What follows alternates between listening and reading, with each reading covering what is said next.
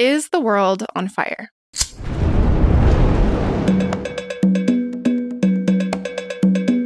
Hi, everyone. You're listening to Is the World on Fire?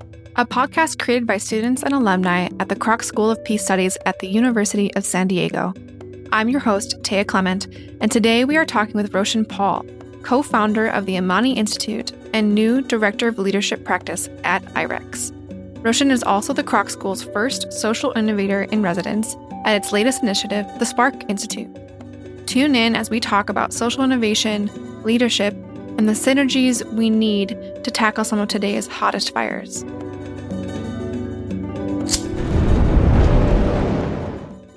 Hi, everyone. I'm sitting here today with Roshan Paul, who is excitingly one of our newest friends of Kroc in terms of the new Spark Institute that we just started. He's our social innovator in residence. But beyond that, he has a wealth of experience and is one of the co founders of the Amani Institute and is starting a brand new role as Director of Leadership Practice at IREX based in DC. Thank you, Roshan, for being here today. Thank you, Thea. Thanks for having me. I'm looking forward to the conversation. Same. Thank you. So, we like to start off with a little question Is the world on fire? Well, if you're on the East Coast this week, it may feel like the world is underwater. But California's been on fire a lot for a while now. times. Um, uh, Europe this summer uh, was on fire, and last summer Australia. So it may seem like there's a lot of fire going on, and, and those are just the literal fires. Right. But there's obviously, you know, metaphorical fires. You don't want to sound like a doomsdayist, but of course, there are big issues we're facing, like climate change or the decline of democracy and so on. So it can seem like the world is on fire. But I also think that there's uh, another type of fire as well, which is the fire within people to make this world a better place and, and put out some of these literal fires as well. So that's what I also think is happening is that the world is also on fire or people are on fire to do something uh, in this world. So we can put out fires or we can stoke fires, but uh, it depends. I think, you know, uh, depends how you want to look at it. It's not all good. It's not all bad. That's right. Kind of an extension of that. You are a cultivator of a lot of fires. I think personal fires. It sounds like from your work, but you're working also on you know big fires as well. What are the issues that you care most about and that you feel you know you're working to put out or to to light right now?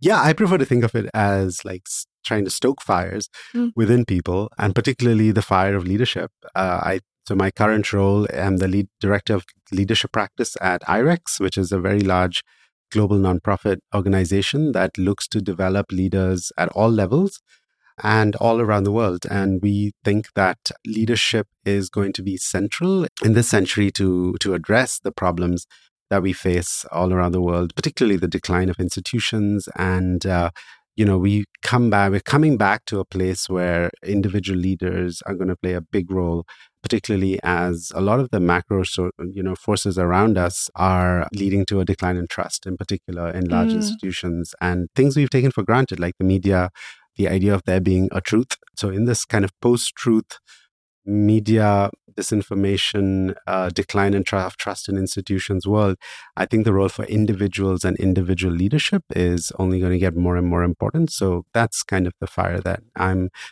looking to stoke in people around the world now I want to talk a little bit about you. You recently left the Amani Institute, which you spent good 10 years developing, and, and you recently joined IREX, like you just mentioned. You have a huge portfolio. What is the transition from this project you've been working on for 10 years to a brand new role, new initiative? What's that been like for you?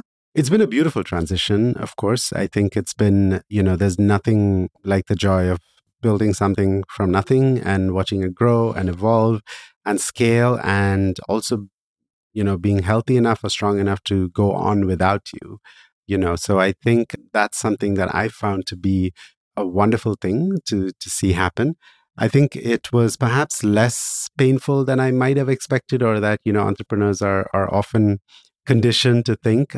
And I think a lot of that was because my co founder, Elena, also decided to step down. And so we were able to help each other. Mm. And talk each other through all of the questions, you know, all of the emotions that we were feeling as we were able to do this. And so I just think, you know, I was actually luckier than most entrepreneurs who look to transition because I was able to have that partner in crime to be able to bounce off ideas And uh, with IREX, I'm I'm kind of excited about the opportunity to do the work of Amani Institute, but to do it at a, at a bigger scale. Um, that's exciting to me, and uh, to try to see how we can bring these ideas into you know big scale leadership work. I think some of the things that I'm hoping to bring are very much uh, a global mindset. So um, we do work all around the world, but very much, you know, with the sense of bringing people to the US on exchange programs. And I think that there's also a lot that we can do in, uh, around the world, uh, not just in the US. So what we do in the US is amazing, but I think there's like a much bigger set of opportunities to do things all around the world as well. And that's what I'd like to bring. So that's that global mindset. Um, hopefully, I can also bring some new ideas, some new ways of doing things, some new issue areas for us to uh, to address. Uh, so I'm, you know, I'm just getting my feet wet still. So expand uh, into arenas. Yeah. Yes, exactly. Um, but let's so let's see. You're originally from India, correct? That's right. So you have lived this global mindset almost to cultivate it. And I'm not asking for a life story, but what's been your journey from kind of you know a budding social entrepreneur? You're interested in making an impact. You're in undergraduate in the United States. What were the steps that took you to get here? Well, I came to college in the in the US primarily because I was a misfit in the Indian education system and uh, like most foreign students in America I was looking at jobs in consulting investment banking and so on mm. um, but my final year of college my senior year was the year of 9/11 uh, which was followed by you know violent riots in India and terrorist attacks in India followed by the US starting to go to war in Afghanistan and, uh, and Iraq. And all of this as I was graduating from college. And it just seemed to me that the world actually was on fire uh, in 2002, 2003, 2000, yeah, 1, 2002, when I was graduating college. And I felt, what good would I do uh, going to work in a consulting firm or investment bank when there were bigger problems to address out there? And so that's what got me started on working in social impact. And I started working in social entrepreneurship back in my home country of India. And um, yeah, it just it kind of built uh, from from there. So I spent ten years working on social entrepreneurship, and then the people who thought I was nuts for making that choice uh, back when I was 22 were now calling me up and saying, "Give me career advice. How do I also want to do something that you know provides meaning?" That's beautiful. Yeah, it was great, and I felt that I had some of the elements of an answer to that question and that's what led to the the founding of Amani Institute was to see how I had the the feeling that more and more people wanted to do this kind of work but didn't quite know how. And I'd also learned that university master's programs were very good for some things but not very good at doing other things. Yeah. And uh, you know, could we complement what people were studying with a more practical field based kind of uh, education as well and that's what led to the founding of Amani Institute uh, which I then worked at for 10 years yeah but you scaled up Amani relatively quickly when going from starting in Kenya and then to three main offices, mm-hmm. correct? What challenges did you face in trying to scale up? You've seen the arena of social impact change as well. Mm-hmm. Um, how has that aided or abetted that scale up? Yeah. Um, well, on the one hand, you know, I think we we scaled well in that we rode certain waves of change. Like, so we rode a wave of dissatisfaction with higher ed in the early you know 2010s and then the second half of the last decade around um, the wave of like the rise of purpose as a driving force in how people made career choices. So i think we well, that's one thing that helped us to scale. I think another thing was around the idea of seeing that you could do leadership development work outside of the west. So in emerging markets as like not just being where people went to help others but actually where people went to learn and mm. study and actually transform themselves and bring ideas back to other other parts of the world, uh, whether that was global south to global south or global south to global north, but actually seeing the global south as actually the source of inspiration and learning and teaching for everyone. I think that was a unique concept at the time.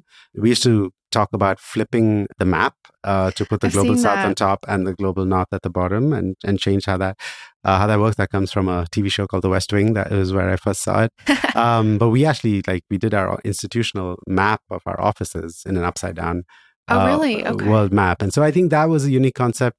But in other ways, I don't think we scaled up very well or very fast at all. I think we we decided to be a social business, and uh, that was good from a sustainability standpoint, but it wasn't good from a rapid growth standpoint because we didn't have funding or investment, and so we had to build it all from scratch and you know do it block by block as opposed to having funding and being able to, to do a lot at once so in some ways i think we didn't scale uh, enough and and mm. there's a lot more that we could do as well so you might have done it a little differently going back or I don't know if I I did it the best way that I knew how uh, at the time. I think um, you know there are questions you ask like should I have done it as a for profit instead of a nonprofit, or mm. should we have been set up an off fundraising office in the U.S. and like looked for more funding?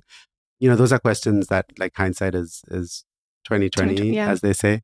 But there are downsides to any of those choices too. So yeah. yeah. and I guess you doing it, you know, you being one of the first to do it, it means that others can learn from what exactly. worked, what didn't work, and continue to do that. I kind of want to ask if you think there are any drawbacks to the professionalization of social impact and entrepreneurship. Yeah, I think um, everything must be put in context, and you have got to ideally you've got to learn in context, which is why when we were deciding to start Amani Institute, we did not start in New York City or London or Amsterdam or places like that because we felt that we have to, people have to learn these skills in context of applying them. Now, that doesn't mean that everyone should come only to Africa and, uh, because that's not the same context as Southeast Asia or Latin America. But I do think that if you can understand the deeper principles behind something, you can then apply it in context or learn and knowing even just knowing that the context should change will change and should change is a powerful idea or source of wisdom and then when you go somewhere else and knowing that you've got to adapt it um, i do think that there are deeper principles or larger principles that are fairly ap- applicable everywhere Mm-hmm. Greater professionalization, I don't think stymies innovation at all. In fact, it might actually make it easier because you have more support structures, you have a greater organized resources to draw upon, um, and so on. So I think it's only a good thing, honestly. Mm-hmm. Um, of course, with everything there are like, there's light and shadow, and so you know you you can look at what the shadows are and try to to overcome them.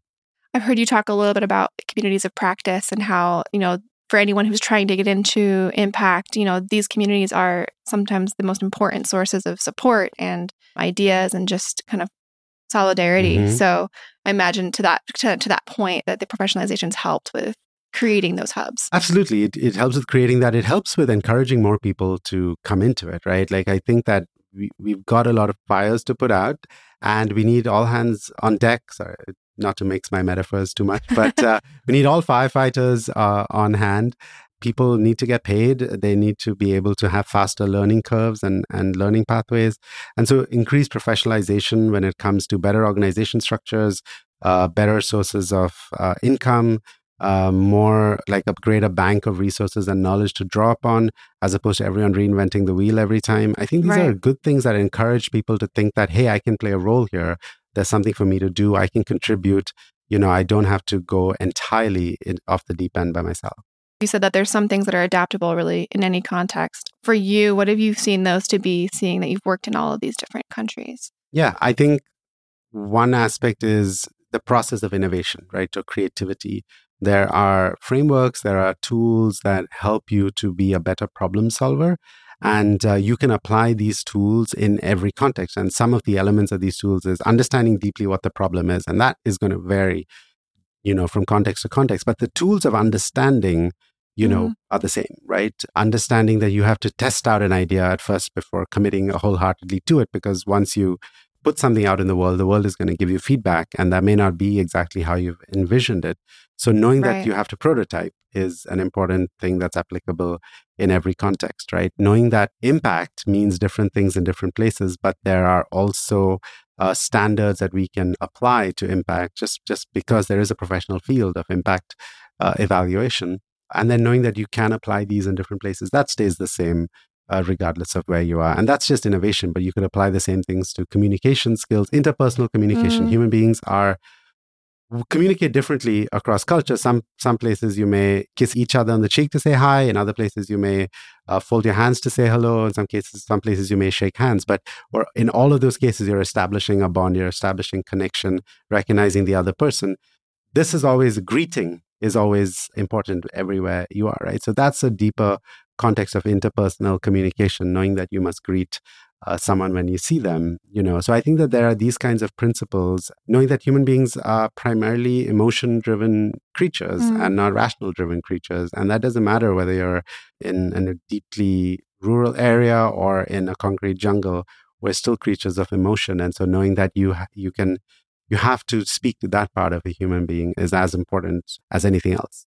For those of you who do not know, Roshan Paul is one of the co-authors of a wonderful book that just came out in 2021 called The New Reason to Work. Yes, and he talks about in this book many different topics, but one of which is the way that the social impact space has evolved.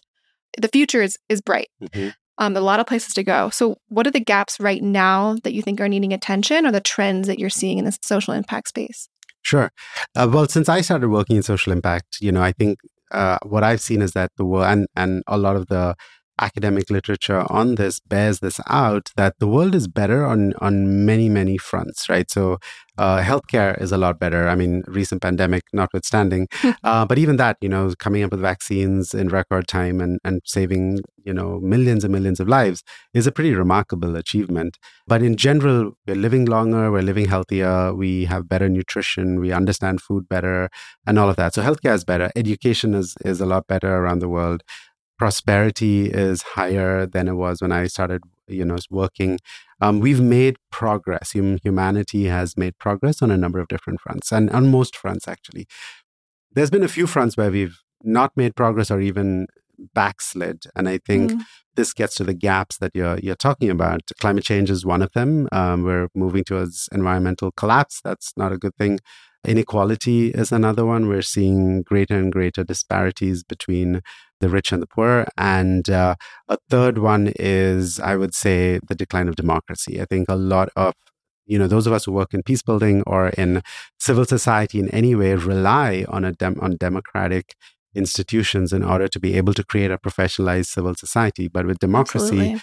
itself in decline i think you know our profession is going to be evolving in a lot of different ways and and some of that isn't clear yet but uh, but i think that's one that really I think worries me. One of the things that strikes me in the US, so I'll just speak about a US context, but this is have, as an outsider looking into the US, as I'm not American, but I think that this happens in a lot of different countries, is you've got two parties that fundamentally have different truths. It's not that they disagree on something, is that they actually like believe fundamentally different things. It's like one believes the sky is yellow and the other believes the sky is green. Hmm. um, you know, and like how do you actually build long term build a society where like people's ideas of the of what is true and what is false are dramatically divergent right so i think this is something that like it's it's beyond a decline in trust it's like a decline in the idea of reality that's a huge structural problem that i don't know how democracy survives but that's being very doomsdayish uh, right. But I also think, you know, as the peace field is also growing, mm-hmm. and here at Kroc, the Kroc School, we talk, a lot of our students are in social innovation or in the peace building masters, and they're in the same classes and we're talking to each other.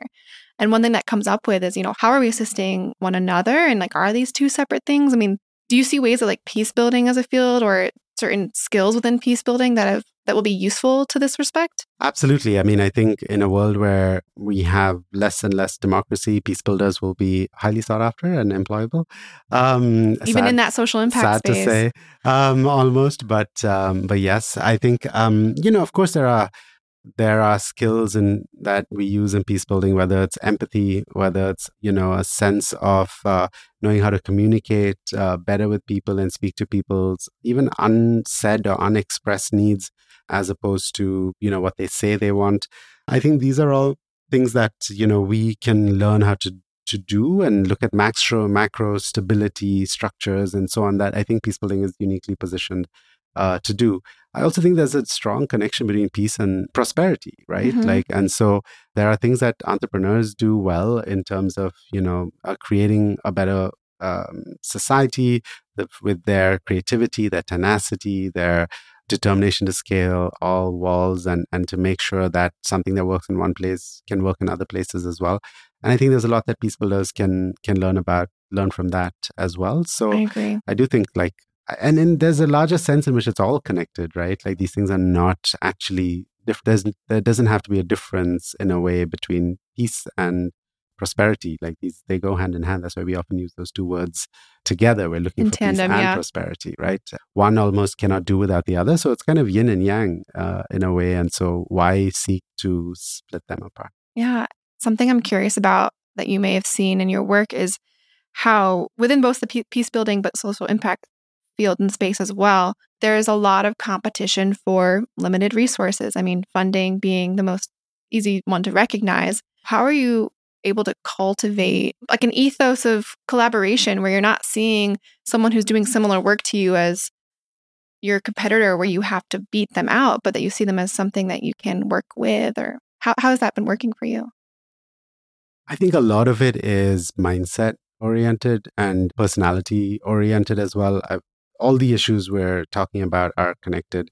And so the idea of competing with people, especially in the social impact space, seems a bit silly in some extent. But I think there's real incentive structures on the fund funding side that actually put people in competition. And you know, if you think about it, social impact work, particularly nonprofit social impact work, is being funded by philanthropic organizations. Philanthropic organizations are set up by people who made a lot of money typically in the business world. And the business world works in one way, which is competitive competition uh, and coming out on top and um, ha- harvesting the financial value that that comes from that. Uh, and then you know they then start philanthropies, but they only know one way of doing things, which is that world. And so that's what they set up in terms of funding so I think that's where this whole competition idea comes from a little bit is the funding structures disincentivize collaboration as yeah. opposed to the traditional sort of empire building approach to organization growth. That said, there are, of course, you know, many professional foundations that have evolved beyond their their founders who are now trying to incentivize collaboration, encourage it. There are also some trends in philanthropy that I think are the opposite of that and aren't great as well. You know, this whole idea of big bet philanthropy, where you give a huge amount of resources to one organization and that just then kills off a lot of other ones. And I think mm-hmm. it's unintended consequences that, you know, people aren't like who are doing them and they're doing it for a good reason, but then I don't think they're thinking through what the downstream impacts of that are. And so rather than fostering collaboration, it's kind of actually picking one winner and saying, you know, everyone else is uh, is a loser in a sense. And that seems like a, an unfortunate way to go about it. Peter Senge has a, a quote that today's problems are yesterday's solutions. And you kind of just reminded me of that when you're educating like new leaders and entrepreneurs. How are you preparing them for that? Because you will have consequences of your actions I think that there's a certain sense of awareness you should have about systemic impacts and, and unintended consequences and know that, that that is likely. In fact, it may even be inevitable, but that doesn't mean that you shouldn't go ahead anyway, right? Like I think all of human human progress is solving a pro- like Peter Senge said, solving a problem and then realizing that that solution has its own set of problems as well, right? So I think the idea is like just because we have obesity as an issue now doesn't mean we shouldn't have tried to solve for starvation. Right. um, right. So people are dying of hunger and we solve for that. And then now we have solved for it so well that people are dying of, you know, eating too much. So like, but that doesn't mean you shouldn't save the people from starvation, right? Another great example is in, and very topical with climate change is within energy. So we initially, for energy, we started by burning forests. We started cutting up forests and burning wood, right? We realized that was a bad thing. So then we started harvesting oil from whales. Uh, and mm-hmm. whale oil became the source of energy. And then we realized that wasn't great. And so then we went to kerosene, realized that wasn't great. And so then we went to petroleum and fossil fuels. And now, and that like sparked a the largest like rise in prosperity and, and human progress ever in our history. And now we're seeing the, the impact of that. And that isn't great. So now we're looking at solar and wind technologies, and uh, we'll soon realize what the problems with that is. But that doesn't mean we shouldn't be trying to get out of fossil fuels either. So I think, like, yes, I agree with Peter Senge, but I also think that we shouldn't let ourselves be paralyzed from that and we need to act anyway and at the end of the day like we there's only so much thinking that works you've got to get out there and and, and do, do, stuff and like yeah. you know there's this great line from a guy who was in innovation at google uh, that doing is the best form of thinking and and i i found that to be true at least so we were talking a little bit about the the collaboration that is possible and that needs to be kind of incentivized in mm-hmm. some ways can you give an example of a collaboration you've seen that's worked really well well, firstly, just in principle, like oftentimes funders in particular, but in general, people think that collaboration should happen between people doing the same thing. Right? So let's say it's like two people trying to do solar energy. Why don't they collaborate and, and work together on solar energy? But again, the incentive structures and funding, the incentive structures and organizations don't really support that. So I think collaboration works best when not when you're doing the same thing, but when you're doing complementary things, right? So one of my favorite examples, and I think it's from Nepal, and it was a while ago, so I don't remember the names of the organizations, but two organizations came together. One was providing solar lights, and the other one was pro- trying to do edu- like education of for disadvantaged populations. And they said, well, what if we put solar lights on people's houses so kids can study at night? You know and and that they're able to get their homework done and go to school the next day. So it was a collaboration whereby the solar companies got to access a whole population that they weren't otherwise targeting and the education organization was able to provide greater access to education and to make the children better off. So both sides benefited. We had better energy outcomes on the solar side and we had better education outcomes uh, you know and i think that's how collaboration should be. It should be complementary as opposed to forcing people who do similar work to come together. Like I have had the experience where a funder asked me to like that a condition of the grant would be to collaborate with my one of my biggest competitors. um, and it was like we're not we were, I would say like we are friendly competitors. There was not like a, there was a rivalry, but it wasn't like vicious or anything like that. Mm-hmm. It was just we knew we were working on similar we were working on the same problem in similar ways. But like why would we share our curricula or training methodologies or pedagogies with each other. It just didn't really seem to make sense. But like if we then partner, we're a talent, we were a training organization. We partnered with a recruiting organization and a government fellowship consulting organization to create a series of conferences around impact careers in India. And I think that was that was very a great example of collaboration because we were all three doing different things and brought different things to the table uh, in terms of collaboration. And that's when it works pretty well. And actually, the three of us who lead those three organizations are like close friends to this day three mm. or four mm. years later because like it was it worked so so well to bring complementary skills together as opposed to bringing the exact same skill together it's more or less like mirroring in, in biology or in nature like symbiosis and how these different species have to kind of support each other exactly i love those kinds yeah. of metaphors too yeah. you mentioned that a while back there weren't that many programs that were in higher education teaching people about social social impact right now what are employers really looking for?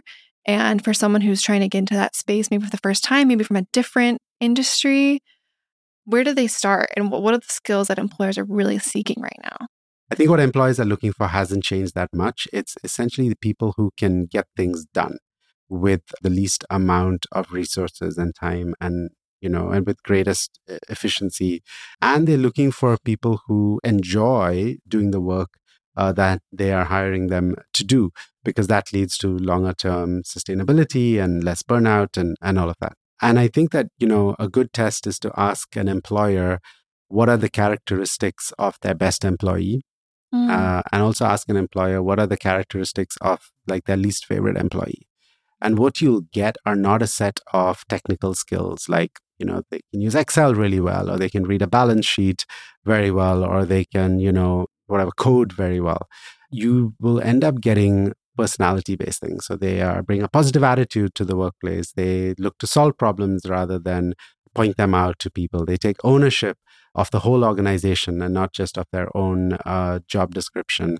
They collaborate well with others. They support their team. You you get things like these are really like about them as people and not necessarily what their skills are. And on the flip side, if you ask uh, employees what their least favorite employee is, they will tell you again things like the flips the flip side yeah. of all, all, of these things right so again i think it's like success in the workplace success with employers is more what your personal traits are and knowing how to bring that and show value in organizations and not even of course you need certain functional skills to be able to do the work you know but you get that from master's programs or vocational programs or certificates and so on. Anyone can do that. That's not usually what is uh, leads to success. What leads to success is a set of what what's often called soft skills, mm-hmm. uh, right? And so there's this great line in management that says you get hired for hard skills but fired for soft skills. And I think that that's that's quite true, actually.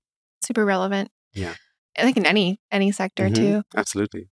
Are there any industries that are left out currently that should be factored in to social impact or at least see that as part of their mission?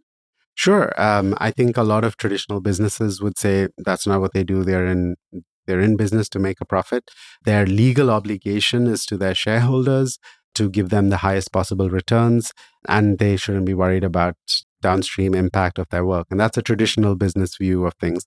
I do think that's changing. Investors are putting pressure on companies to realize that if they're going to have long term returns over time, they do need to think about the environment in which they're operating. They do need to think about how they treat their employees. Um, and they do need to take a lot of these other aspects into account. So sure, there's traditional business that isn't thinking about social impact, but they're increasingly going to be forced to, as something like sustainability, for instance, which was kind of seen as this marginal thing, is going to become as cross-cutting as like the way we look at technology or diversity mm.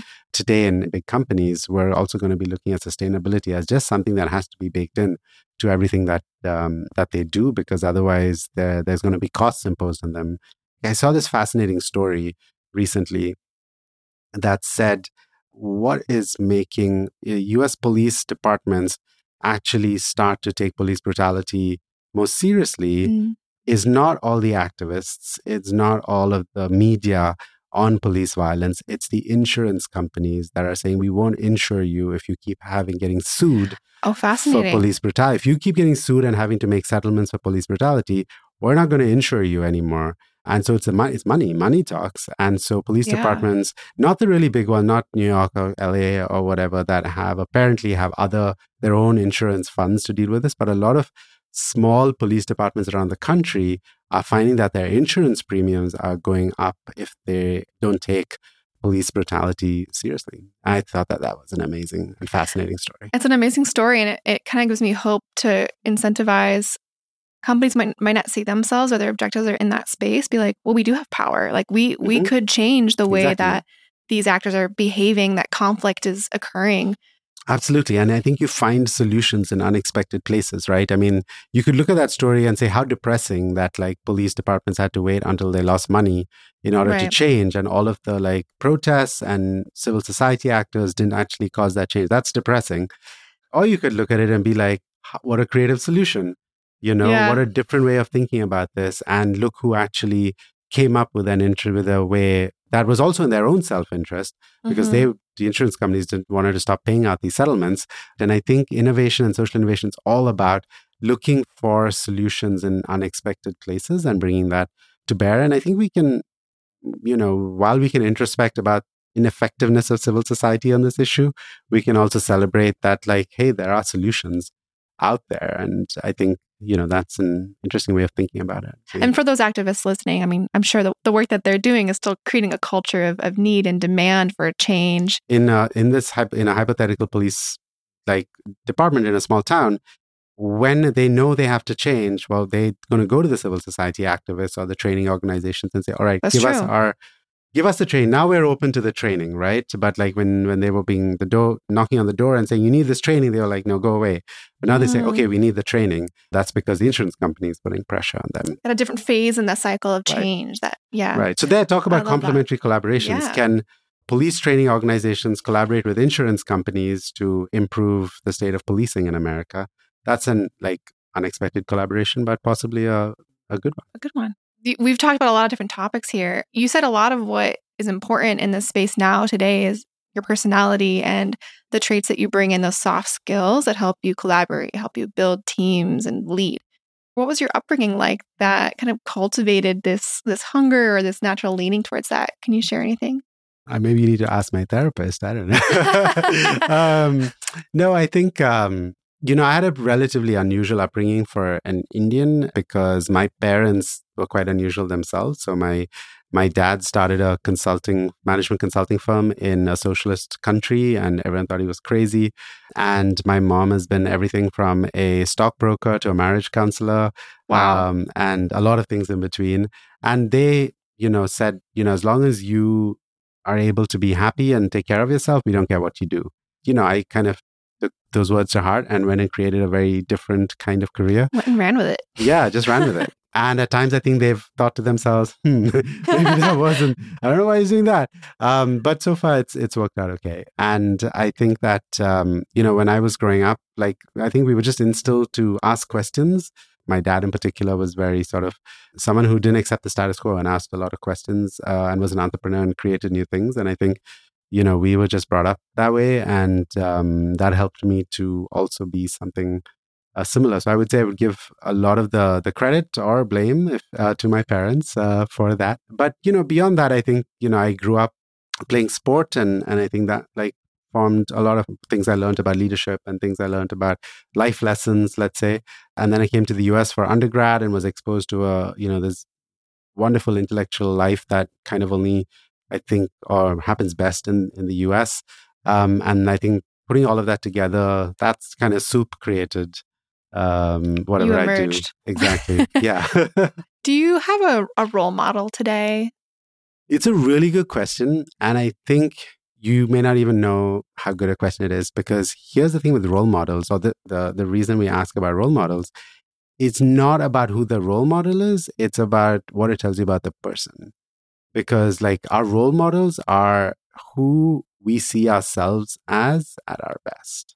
Mm. Right. So it's all projection right? So let's say I say Nelson Mandela is my role model. I don't know Mandela. I've never met Mandela. Like I am projecting onto Mandela certain qualities that I think he embodies, but it's really what I see as who I want to be at my best. There is an exercise that we do at Amani Institute uh, where we we use the role model question to as a way to hack someone's brain to understand what their own like greatest strengths are and their their greatest like light but I'll answer your question, which is to say that I've had many role models in my life. One today, or like the latest, shall we say, is um, a guy called Lawrence Anthony, who was a South African conservationist, and he uh, set up a sanctuary for a herd of elephants in a private game reserve in South Africa there's a book called The Elephant Whisperer that tells the story, which I recommend to, mm-hmm. to anyone. It's a great change making book, but it's also a beautiful book about elephants and Africa and wildlife. And then the war with Iraq happened, and the US was bombing Baghdad. And he realized, or he knew uh, that the Baghdad zoo, like all those animals were going to get killed or going to get either in bombs or going to get eaten by uh, by people. And so he persuaded the US military to let him go to Baghdad and uh, evacuate uh, all these animals.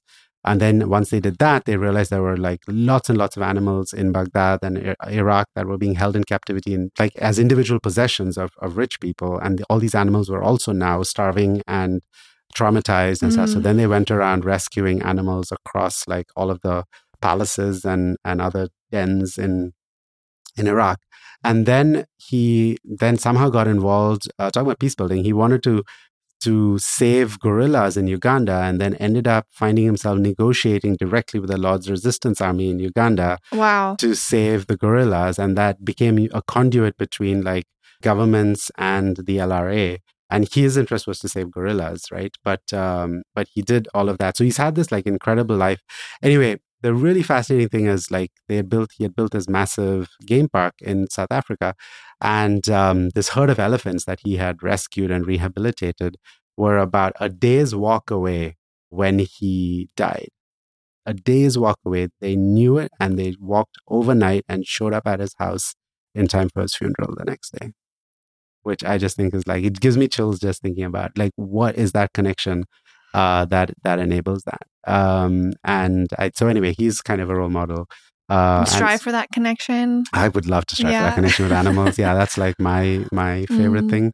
Um, but uh, but yeah, I mean, if you were to analyze that story, you can probably just from the way I told it, like understand or extract things that are very important to me. Or um, so by talking to me about my role model, you're actually you're learning more about me than actually the role model this is great for our listeners just to even yeah. reflect on like why, why, do I have this role model and what does that say about what I want? And exactly. No, what does that say about who I who am? Who I am. Right. Right. And that's a, that's a way I've never thought about it. So I mm-hmm. appreciate that reframing. I yeah. guess.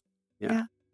Well, thank you so much. Um, this has been really interesting and such a pleasure to talk to you and hear stories. Um, I hope we can talk more and you, will be here at the Kroc School a few times throughout the year, and yes. I know next year. So um, look forward to seeing more of you. Absolutely. Thanks so much for having me, and I look forward to continuing to talk. All right. Have a good one. Thank you. Thank you for listening to today's episode with Roshan Paul. Before you go, we want to hear from you. Share your questions, stories, or ideas on the fires you see in today's world. Contact us on Instagram at Kroc School or via email at istheworldonfire at gmail.com. And let us know what is your fire?